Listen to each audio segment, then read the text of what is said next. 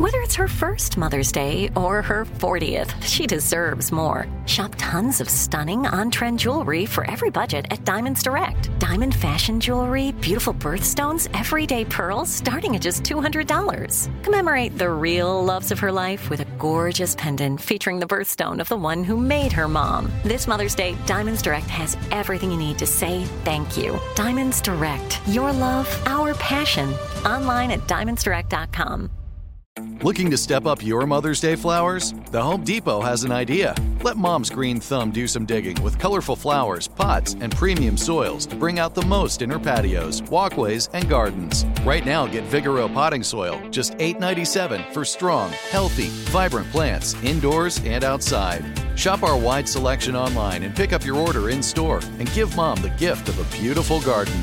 Get Vigoro potting soil, just $8.97 at the Home Depot. How doers get more done. Hey, girlfriends, it's me, Carol Fisher, back with another season of the global number one podcast, The Girlfriends. Last time, we investigated the murder of Gail Katz. This time, we're uncovering the identity of the woman who was buried in Gail's grave for a decade before she disappeared. Join me and the rest of the club as we tell her story. Listen to season two of The Girlfriends, Our Lost Sister on the iHeartRadio app, Apple Podcasts, or wherever you get your podcasts. Welcome to 500 Greatest Songs, a podcast based on Rolling Stone's hugely popular, influential, and sometimes controversial list. I'm Brittany Spanos. And I'm Rob Sheffield. We're here to shed light on the greatest songs ever made and discover what makes them so great. From classics like Fleetwood Mac's Dreams to the Ronettes' Be My Baby, and modern day classics like The Killer's Mr. Brightside. Listen to Rolling Stone's 500 Greatest Songs on the iHeartRadio app, Apple Podcasts, or wherever you get your podcasts. Welcome to the Taking a Walk podcast, music history on foot. This is the podcast that covers music storytelling from authors, filmmakers, and musicians.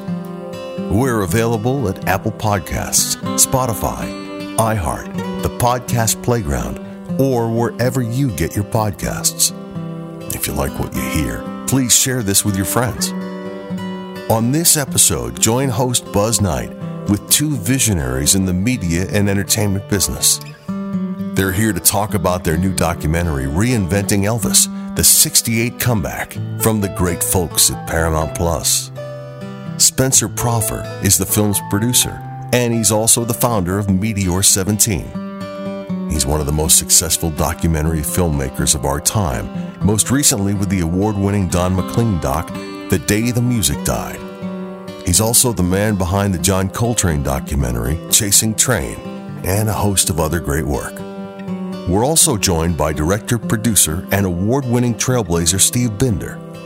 As the 68 Comeback Show was coming together, Steve Binder was the man right in the middle of this incredible story in music history. He stood up to Colonel Tom Parker, who ruled the Elvis empire with an iron fist. He pushed Elvis to greatness as he built an environment of trust with the king. Let's join Buzz Knight with Spencer Proffer and Steve Binder next on Taking a Walk.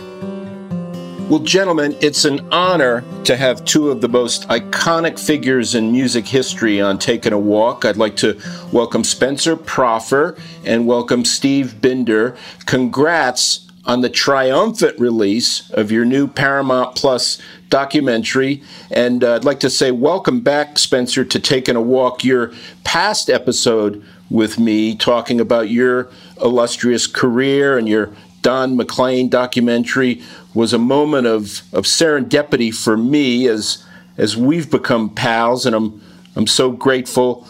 Uh, but Spencer, let me ask you first: How did you and Steve Binder become pals years ago? Very simple. First of all, you should put Steve's name before mine anytime.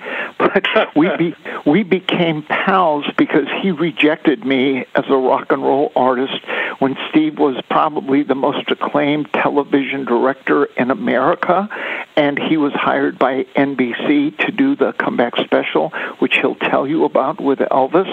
And I uh, knew a lady who worked for Steve's partner Bones Howe, so I had an audition for Steve with my band, and after two songs, he blew me off.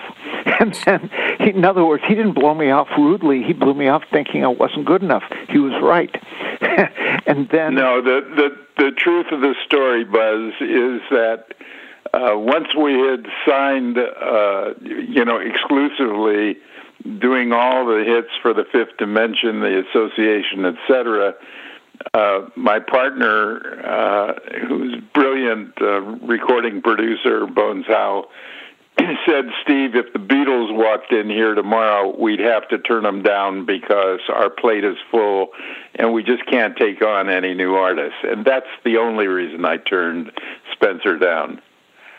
well, Buzz, I got to be honest, and this has nothing to do with this Paramount Plus, you know, doc, which I think is, you know, quintessential, and I'm very proud to be the producer of it next to my friend Steve. I wasn't that good. And years later, when Steve had a management company and he had Rick Springfield and he had Air Supply and I was running A&R United Artists, he came to me and I had just finished uh, bringing, you know, signing the ELO connectivity to releasing the records and was making Tina Turner's Acid Queen album. I was a rock guy, so I admitted that to Steve. I think he liked my candor. We've been friends ever since. That was 1974.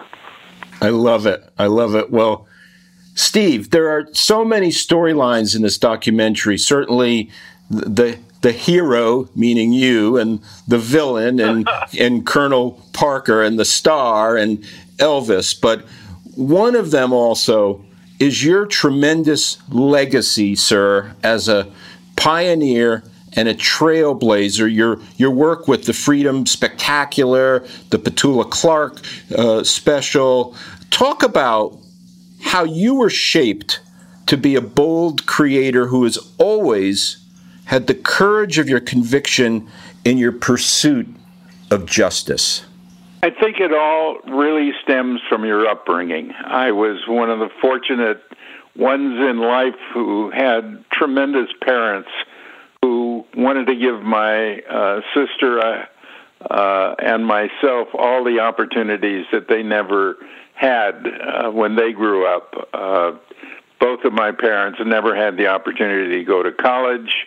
Uh, they insisted that uh, both my uh, sister and I uh, go to college, even though I never graduated. I actually uh, got drafted in in the uh, in the army, and uh, right in my senior year uh, at the University of Southern California, and uh, I was lucky enough when I uh, went into the military uh, to get a job with the American Forces Network, and that's what whet my appetite of saying, "Hey, I like this business."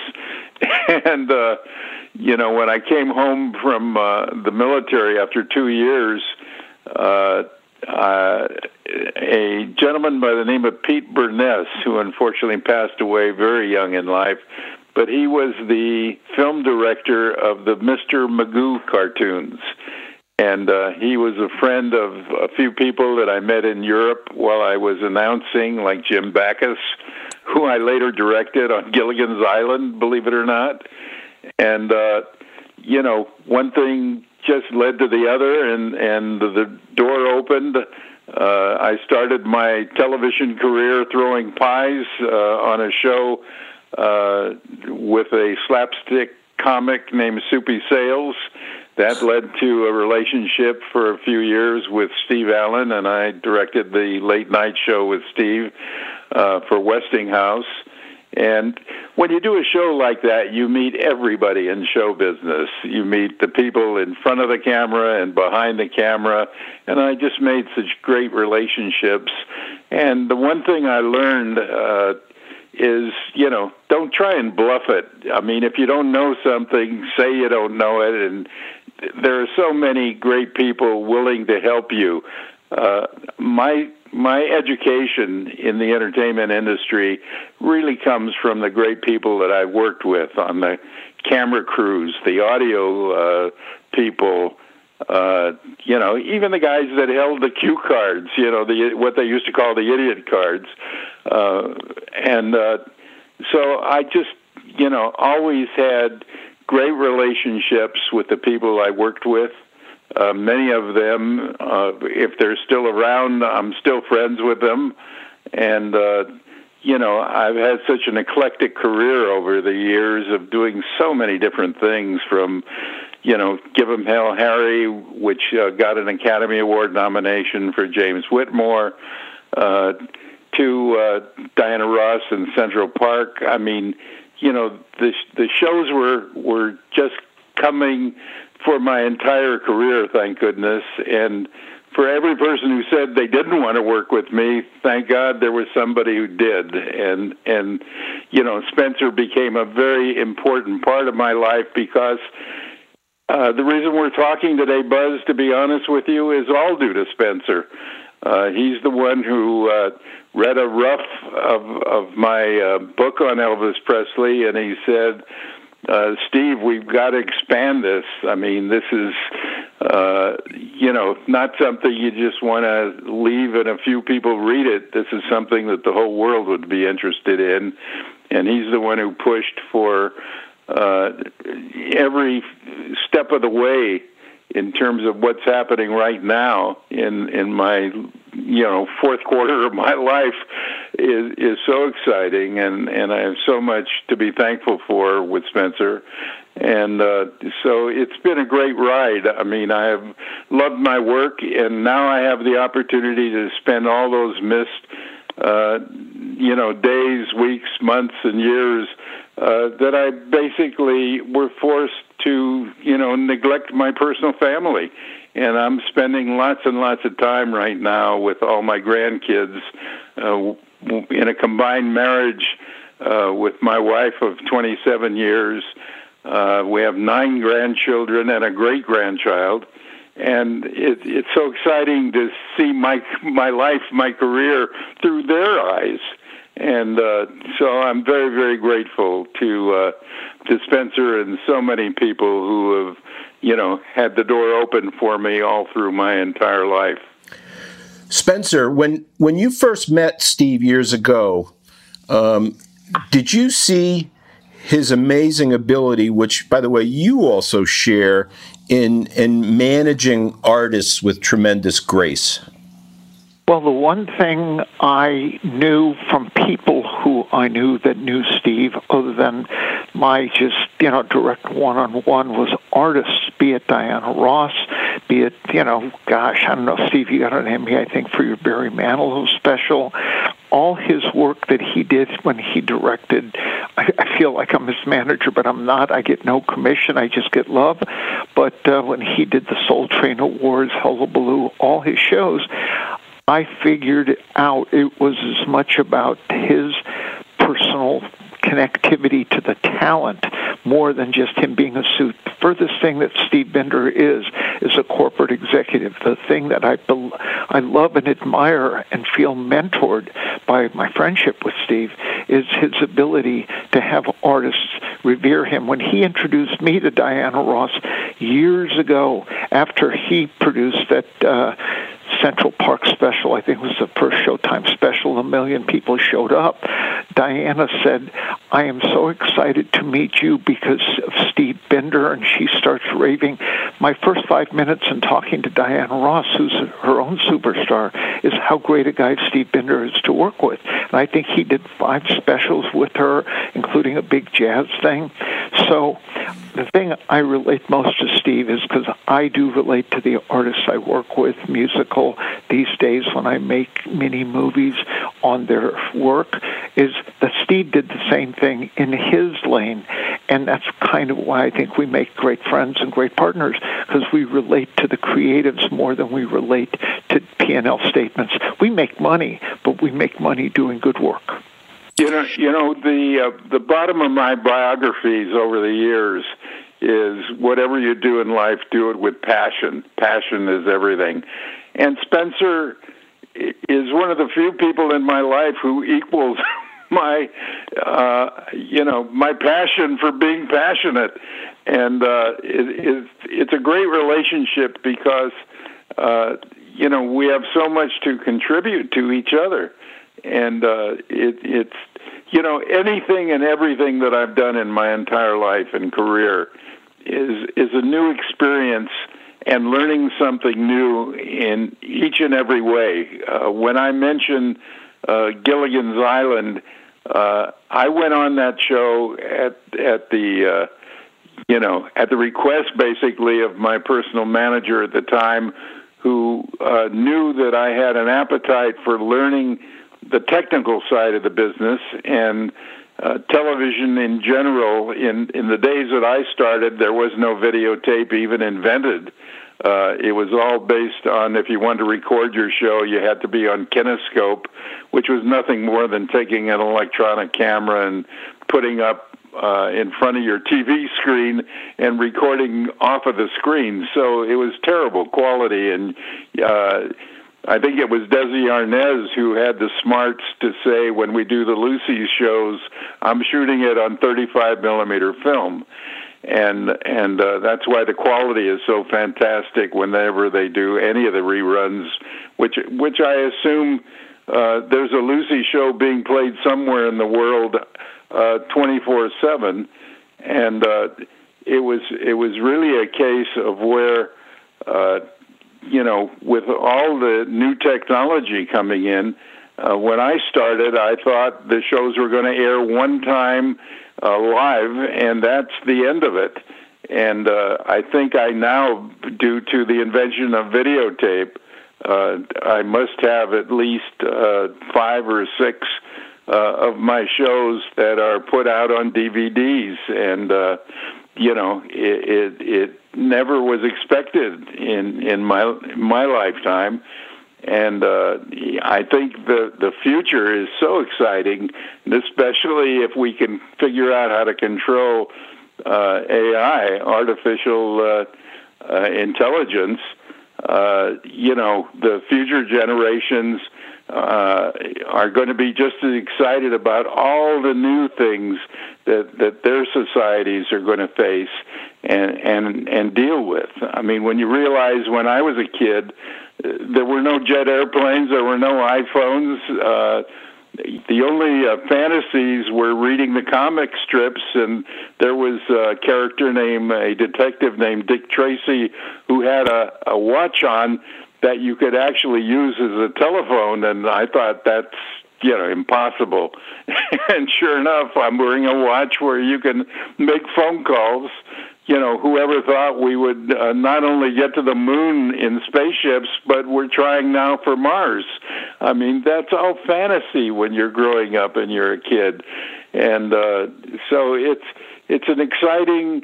It's exciting to be alive. Uh, you know, I've had a great run. Um, I've you know turned 90 years old this this this year, and I'm still full of uh, enthusiasm for the future and and uh, I live now through the eyes of my my grandkids and my own kids, and and uh, you know I, I'm fearful as well as being optimistic of what kind of world we're going to end up with, but uh, I'm also very optimistic.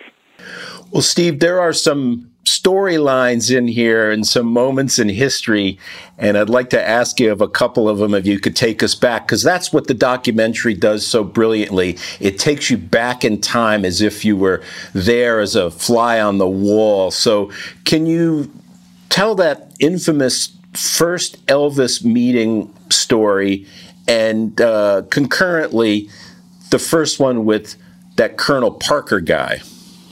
Well, uh, before I even begin telling you that, I, I will say, uh, you know, uh, the only time I had any exposure to Elvis Presley, and this is before I was even entertaining getting into the business, was seeing him uh, perform live with uh, his original uh, trio, basically. Uh, Bill Black, who uh, was his original bass player, and Scotty Moore, uh, his original guitarist, on the Ed Sullivan Show, and I was totally taken in. I was amused. Uh, I'd been uh, reading and hearing a lot of publicity on Elvis and how special he was, and he was, you know, kind of acknowledged as the king of rock and roll. And uh, you know, most adults felt he was poisoning the youth of America, which I found amusing. and then uh, you know he kind of disappeared and and uh, ended up uh, being a middle in the middle of the road uh, film star. Uh, and all of those uh, early records that he recorded uh, by Leiber and Stoller and so forth, uh, he wasn't recording anymore. He was basically singing songs in the soundtrack of the movies written by the the, the film screenwriters who had no experience whatsoever in rock and roll were probably older uh, guys themselves and uh, weren't relating to what really was going on in the youth culture of, of America at that time. And uh, so the first time I met Elvis, uh, I was told uh, NBC might have a deal with with Elvis, uh, with the Colonel, uh, but they weren't sure, and they just wanted to know after seeing a special that I did with Petula Clark and Harry Belafonte uh, that became very controversial because it was the first time in American variety television that a black uh, singer was touched by a white English woman. Uh, you know, she reached out in an emotional moment of an anti-war song that they were duetting, and touched Harry on the forearm, and all hell broke loose with the representative of the sponsor, and uh, as a re- as a result, it became an international incident picked up by Newsweek and Time magazine, and I, I had no idea at the time that anything like that was still going on in America. I was very naive, and little did I know. And uh, I, I, I wanted to uh, when I was offered the Elvis Presley special, uh, or to see if I was interested if uh, they had a deal with Elvis uh, I was not all that interested. I was a West Coast kid. I was into the Beach Boys, and we were producing the Fifth Dimension and the Association. I was working with Laura Nyro, and uh, so it was really uh, a situation when I went out to meet the Colonel to see if I qualified to meet Elvis Presley. Uh, I was expecting uh, or I don't even know what I was expecting, but all I know is when I got to the MGM studios where the colonel had his offices, uh, he immediately started gifting me, and he made me a member of his uh, so-called uh, phony. Uh, uh, he had a, a uh, called the Snowman's Club, and uh, I guess his definition of if you snowed some somebody or you were great at, uh, and I'll just use the initials, at BSing, uh, then you qualified to be in the Colonel's Club. The initiation was free, but to get out of the club, I think was like a hundred thousand dollars or something like that and there was no club to begin with. It was strictly an honor. Uh, the colonel called himself the chief potentate of the club, and it had a uh, membership card and a booklet and and uh, all the rules of the club and so forth and so on. It was quite humorous, and he also gave me a, uh, a quarter inch audio tape of 20 Christmas songs that was going to be uh, that year's uh, gift to disc jockeys all over America as Elvis's Christmas present. And uh, the colonel said to me, "This is what uh, NBC and myself uh, want Elvis to do, and we want you to uh, execute it uh, if if if you do the show." And I went back to my office after leaving the colonel thinking this is never ever going to happen. I mean, the colonel wants to turn Elvis into Andy Williams or Perry Como or or you know, great middle of the road artists, but certainly nowhere near uh, the definition of rock and roll and and what Elvis Presley represented. So I went back to my office thinking, you know, well, I had a meeting and I guess I'll never meet him.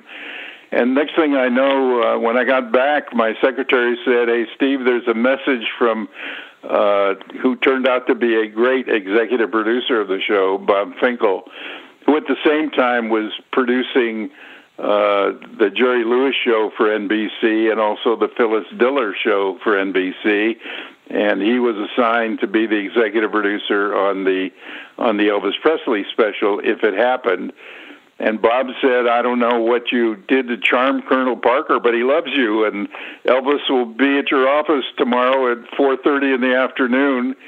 And on the clock, boy, he showed up and uh, walked into my office, uh, you know, staggeringly great looking. I mean, you know, I'm definitely a heterosexual and uh, happily married man, but boy, you couldn't take your eyes off him when he walked in that door and uh, he uh, all of a sudden he looked around the uh, the lobby and and the hallway and uh, saw all of uh, our gold records from all the hits with the Fifth Dimension and the Association, and uh, he told me uh, in our first meeting how comfortable he felt that he was finally going to be talking with somebody who spoke his language.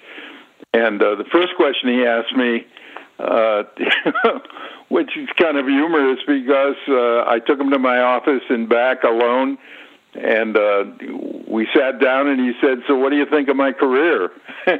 and without hesitating, I said, "I think your career's in the toilet."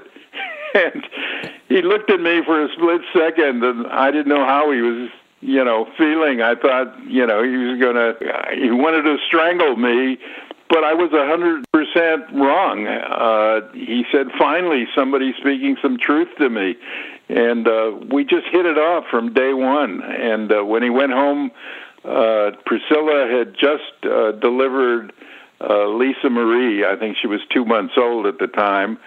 Lisa Marie uh, and and Priscilla told me when it, when Elvis came home to the rented house that he had for for Priscilla in uh, Beverly Hills, he said, "You know what? Uh, I don't care what the colonel says. I got a gut feeling about this kid Binder, and I'm I'm going with him. I'm going to do whatever he asks me to do." And he lived up to it. I mean, for the entire production, you have to realize I only knew Elvis uh, when we started that first day on the '68 special to the end of it because when it was over and I delivered the master and uh, there was a little incident where we were going to have beer and pizza as a little celebration at at Bill Belew, our costume director's home, our apartment in in Hollywood. Uh, that's the last time I ever saw or talked to Elvis Presley. So my window of time with him really spanned about three or four months uh, from beginning to the very end. Incredible. My God, incredible. Spencer, your documentaries, they find this absolutely mesmerizing and brilliant way to musically respect the past, but kind of pay it forward to the future in terms of how you, you showcase uh, multi genre influences and kind of weave them into the storyline. Can you talk about how you did this with this documentary? I leave it to the guy who were the principals. One of my skills, assuming I have a few, is to be a vacuum cleaner magnet and let the creators who did the work, like the great artists. I'm telling you, when Paul Simon had a producer, Roy Halee, it was still Paul Simon songs. When Mick Jagger performs, he's got producers, but at the end of the day, it's Mick Jagger. And same with Cat Stevens or anybody that's great, Carole King, etc. Steve Binder is one of those greats. And it was the responsibility and the good fortune I had in hiring John Scheinfeld, who's a fantastic documentary director, to pull this out. We spent lots of time with Steve. I've known Steve a long time. I had a very clear vision of what this could be, but I'm not a director. I've directed a lot of videos, but I'm not a documentary or a film director. My job is to provide the opportunity for them be as brilliant as they are. John Scheinfeld did a brilliant job. He's a very, very fine director, but it's all about Steve Binder. This isn't the Elvis documentary, it's Steve's, and Elvis was the vehicle by which Steve exerted, his, not exerted, it's the wrong word, but he showcased his brilliance in providing a platform for Elvis to be Elvis. That's what we did with the Don McLean doc. That's what I'm doing with numerous projects that are forthcoming, I really have to hand it to the creators to be who they are. My job is to pull it out of them. You know, Buzz, I'm going to tell you a story that I haven't told very many people ever. But one of the great things that happened on this special is when I was with Elvis and I told him uh, basically with my writers, uh, you know, what we wanted to do with him, which was, you know, uh, miles away from doing a Christmas special. which had already been locked in by uh, the, the head of NBC, Tom Sarnoff, and Colonel Parker. That was the show they they were wanted to do and were thought they were doing until I entered the picture. But the great story is that I said in that big second meeting with Elvis that I had, I said, Elvis, this is going to be strange for you because you're leaving your security blanket at the Elvis Presley estate and you're going to join me. I had done two other specials with the same crew. Bill Belew, the, the brilliant costume designer, uh, Gene McAvoy, the art director, and so forth and so on, Allan Blye and Chris Bearde, the, the writers. And uh, I said, you know, is there anybody uh, that you would like to me to put on the staff of the show because everybody you're going to be meeting will be people you have never met before, and they're they're all new, and you just got to trust me uh, that that this is my family. These these are the people that I love working with, and I had accumulated this this gang. Uh, starting back uh, on a show called Hullabaloo that I did in 1965, I believe it was, for NBC, and uh, you know, uh, I had met a lot of the people that to this day I'm still friendly with if they're still alive, and uh, you know, we were we were we were so good that unfortunately I couldn't keep them because they were so talented. Like Chris uh, Bearde and Allan Blye went on to do the Andy Williams show and the Smothers Brothers show and so forth. They just as producers themselves and uh, all of the people on that uh, crew grew their careers. But the story is, Elvis said there's only one person that I, I, I would feel comfortable with, and that's putting Billy Strange uh, on as my musical director.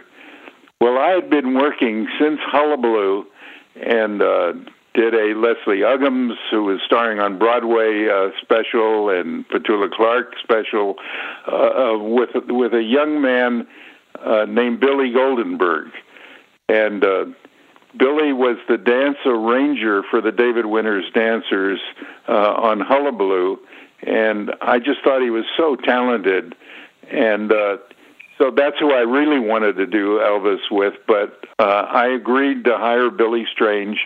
Uh, because Elvis wanted him, uh, and I felt it'd be a good security blanket for Elvis. Well, as it turned out, Billy Strange had just had uh, a major success with Nancy Sinatra, and they had produced a record called "Boots Are Made for Walking," and the record company was screaming at Billy, "You got to get an album out. You got to record at least nine more songs."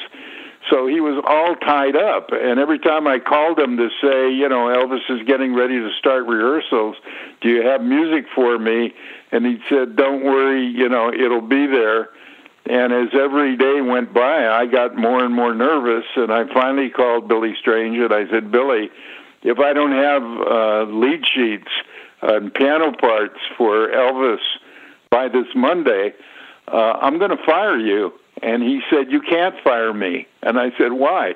He said, Because I know Elvis a lot better than you know Elvis. And if he heard that you fired me, you'd be the one that would be fired. And that's the way we ended it. And Monday came around, I had no music, and I called uh, Bob Finkel, my executive producer, and I said, "I'm going to fire Billy Strange." And uh, he said, "If you you think you know what you're doing, go ahead and do what you got to do." So I fired him, and I called Billy Goldenberg in New York, and I said, "Billy, can you please, you know, get on an airplane this this afternoon or this evening and come. I need you to to be the music director of the Elvis Presley special." And thank God Billy did it, but the brilliance of Billy Goldenberg is that he took all those old songs of Elvis and he didn't make them sound old. He updated all the arrangements and it sounded big and contemporary, and Elvis loved it. In fact, Elvis said uh, right before we started our first recording session, he said, Steve, uh, you know, he walked in the studio and he saw 35 musicians of the greatest studio musicians in Hollywood. And he said, Steve, if I don't like any of the Billy Goldenberg arrangements or the music I hear, you have to promise me to send everybody home and just keep the rhythm section. And I promised him I would do that. And Elvis walked back in the studio. He stood next to Billy Goldenberg, and they immediately bonded.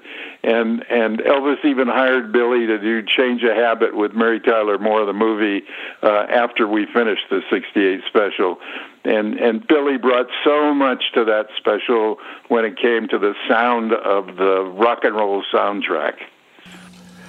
Steve, when you were in the in the midst of the 68 comeback special, you were with Elvis at a dark period in American history when uh, when Bobby Kennedy uh, had been assassinated.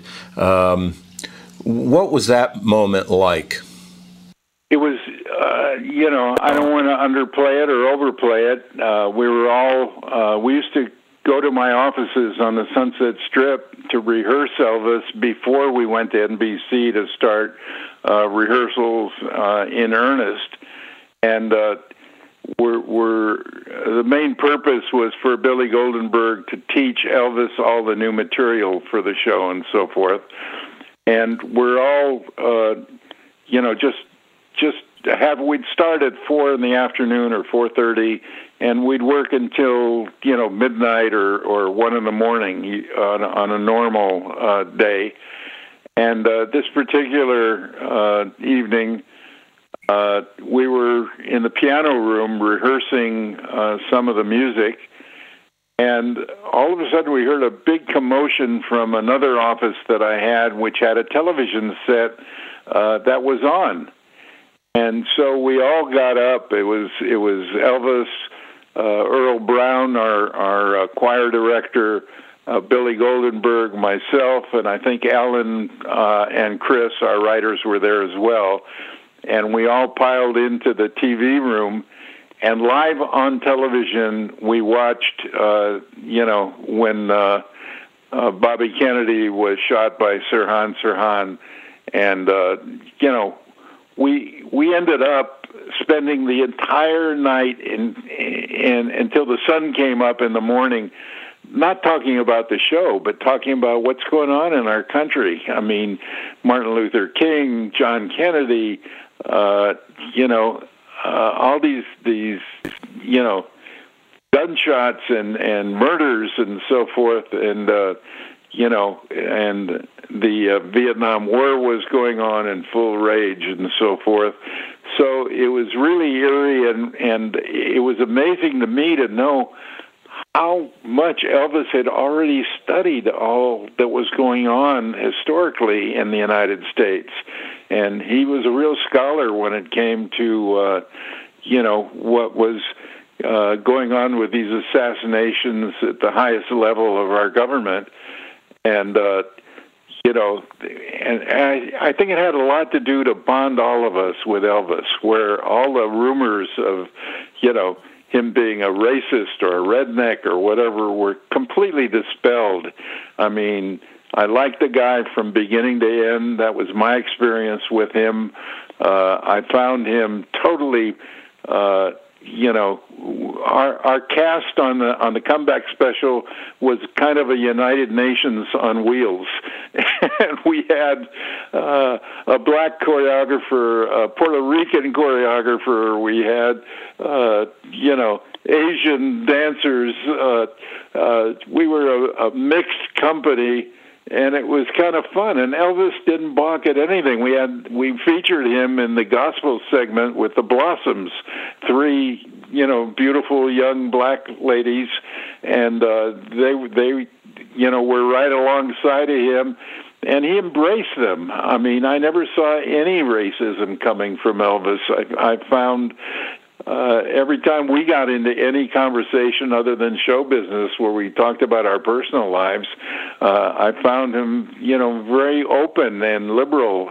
Um, I'm one of those, unfortunately, I guess to many, screaming liberals who who believe, as Earl Brown wrote in his song "If I Can Dream," you know uh, I want to live in a land where where uh, your brothers and sisters walk hand in hand, and uh, that that's been my feeling ab- about uh, the country and so forth. And I was appalled because I kept running into, not on purpose, but all these racist people and edicts, and and I understand in the South at that time, uh, you know, theater owners were were literally uh, taking a, a scissors and cutting out the black actors in in white movies, basically, and uh, you know, it, it, I just came from a very uh, uh, liberal family where we treated everybody by the by basically the golden rule. You know, you treat everybody as they treat you. I worked in my as a kid. I worked in my dad's gas station. It was a, a truck station, so we had quite a few employees, but most of them were either black or Latino or or whatever, and you know they were my buddies. I mean, I didn't think of them as being different from anybody else. Well, I'd like to close with a question for both of you. Uh, first, Spencer, and then for you, Steve. Um, same question. It's a time of uh, tremendous division today. And uh, Spencer, can you talk about how you feel this documentary um, about the healing and unifying power of music is more important than ever today? Well, I think Steve's vision of everything being colorblind, being race blind, being religious blind is right with where the world could be and should be. Um, Steve's very close friend Mike Stoller wrote a song with uh, Jerry Leiber and Benny King called "Stand by Me," which I am going to make a definitive uh, film about how that song speaks to the world. And when Biden went to stand next to Zelensky, when South Koreans decided to contribute a lot of money to stand next to uh, Ukraine in their, you know, plight, and that really kind of is personified by the spirit of Stand By Me, which is the spirit of what Steve has done, what this documentary does, is it just shows that good music, good vision, and and you know Steve being able to put people in the round, let Elvis jam with his guys, and capturing it handheld. I think that's timeless, but I think that's good for all races, all colors. We have a salsa version of Blue Suede Shoes performed by Mafio. We have Darius Rucker, who's a brilliant black crossover artist, doing his rendition of Heartbreak Hotel. And when Darius speaks, in the doc about how there was a moment in time when he saw this as a kid growing up. It really touched him, and he's a superstar today. He's a three time Grammy winner, and yet he is a human being. So I'm a true big believer that what Steve did and what Elvis did has transcended time, and I think music travels. I think Father and Son by Cat Stevens, Sitting on the Dock of the Bay by uh, Otis Redding and Steve Cropper. These all are songs and things that transcend race and time, and I think a lot of it started with what Steve did with the um, Petula Clark special with Harry Belafonte, what Steve did here, and I'm just very, very proud to be the guy to help bring this to the world. So if that's any kind of a sign off, that's my opinion. I'm sure Steve has even a more articulate version. it's hard to to out articulate you, Spencer. No, my my feeling is that, and I've always felt this as a little kid before I even entertained getting into the entertainment business itself. You know, the first album that I ever got, which I suggest that you know your listeners get a copy of and listen to it. This was played in the 1930s on CBS.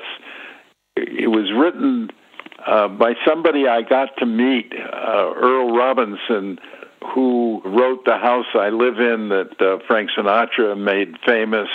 and uh, he was a real humanitarian. His family was in the lumber business up in uh, Washington, the state of Washington. It, it was uh, the song was the Ballad for Americans, and I remember wearing out the 78 RPM discs. It came uh, with three uh, discs in the set, and uh, the whole premise was, hey the narrator, uh, "Hey, hey, buddy, are you an American?" And then he'd go into all these uh, verses of "Am I an American?" and he'd deal with religion and patriotism and so forth. And there was a choir constantly in the in the background, you know, questioning his his Americanism, his his his uh, liberalism, and so forth. I love that album. It actually uh, played uh, on CBS with the CBS Orchestra in the 30s, and I think it jammed the, the uh, phone lines at CBS for hours uh, from people who responded to that piece of music. I think Odetta also recorded uh, a version of it, and it it was really a case of where. To this day, as much as I love other forms of music, and you got to be exposed to those kind of things. And thank God, my non-college parents knew enough to to expose my sister and I to so many forms of, of music and and the arts. To me, the only universal language that can be understood, no matter what language you speak in your native tongue and so forth, uh, is music. Music translates uh, emotions and feelings, and uh, whether you understand the words or you don't of the lyricists, there's just something about it that that can stir my soul. Uh, I get I. I can go to a symphony orchestra, listen to uh, you know Tchaikovsky, uh, the War of 1812 or something, and get goosebumps. And I know they use that piece of music uh, July 4th you know, when they shoot off the fireworks and everything, that's a piece of music that that relates to it. But the point is that it, it stirs your soul. It makes you feel. It brings us all together. I'm a great believer, and and when I got into television, I realized how little anybody in television paid to to to the music. Uh, they were all about this is about the picture and uh, the soundtrack doesn't matter. Well, I couldn't disagree with him more, and that's why I, I partnered with with uh, a record producer because I felt e- even now, and let's get back to the Elvis Presley special. I think that soundtrack is equally as important to the success of the special. I look at it today and I say, you know what? I could have I could have shot that last month. I, I, it, it it didn't need to be done 50 some years ago. It's not dated in any way, shape, or form, and and the driver to the whole thing is the soundtrack, is the music, and it, it's. Uh, you know, I think artists get inspired by by the music. You know, I was listening the other day to uh, an old Bobby Darin uh, album, with Mac the Knife and and all those great tunes, but really caught my attention and my ear were the arrangements to the music and and the orchestra uh, soundtrack behind his his single success and so forth. So I I just can't say enough about you know what music does to me and my soul. Well, thanks for uh, chilling my soul in a beautiful way. I can't wait for everyone to see this documentary. Uh, it's just tremendous. It's the reinvention of Elvis, the 68 comeback special, Paramount Plus. I can't thank you enough, Steve Binder and Spencer Proffer, for being on the Taking a Walk podcast. Thank you, Buzz. It's been a pleasure from my point of view. Buzz, you're a rock star. I appreciate you. And yes, I do want the world to hear it. And I want them to feel what Steve Binder feels because that's what we should, as a society and as a world, that's what we should feel. Thank you, gentlemen. Taking a Walk with Buzz Knight is available on Spotify, Apple Podcasts, or wherever you get your podcasts. Girlfriends, it's me, Carol Fisher, back with another season of the global number one podcast, The Girlfriends. Last time, we investigated the murder of Gail Katz. This time, we're uncovering the identity of the woman who was buried in Gail's grave for a decade before she disappeared. Join me and the rest of the club as we tell her story. Listen to season two of The Girlfriends, Our Lost Sister on the iHeartRadio app, Apple Podcasts, or wherever you get your podcasts. Welcome to 500 Greatest Songs, a podcast based on Rolling Stone's hugely popular, influential, and sometimes controversial list. I'm Brittany Spanos. And I'm Rob Sheffield. We're here to shed light on the greatest songs ever made and discover what makes them so great. From classics like Fleetwood Mac's Dreams to the Ronettes' Be My Baby, and modern day classics like The Killer's Mr. Brightside. Listen to Rolling Stone's 500 Greatest Songs on the iHeartRadio app, Apple Podcasts, or wherever you get your podcasts. Bring a little optimism into your life with The Bright Side, a new kind of daily podcast from Hello Sunshine, hosted by me, Danielle Robay, and me, Simone Boyce. Every weekday, we're bringing you conversations about culture, the latest trends, inspiration, and so much more. I am so excited about this podcast, The Bright Side. You guys are giving people a chance to shine a light on their lives, shine a light on a little advice that they want to share. Listen to The Bright Side on America's number one podcast network, iHeart. Open your free iHeart app and search The Bright Side. I am the ferryman. In the shadows of the afterlife, the Ferryman of Souls guides America's most influential spirits to their eternal rest. Where are you taking me? Are you death? This road is not on any map. How much for a ticket? All I ask for in payment is a tale. I don't know who got to Kennedy first. And the devastation those first bombs caused. I've never been to hell, but I know intimately the hymns of the damned.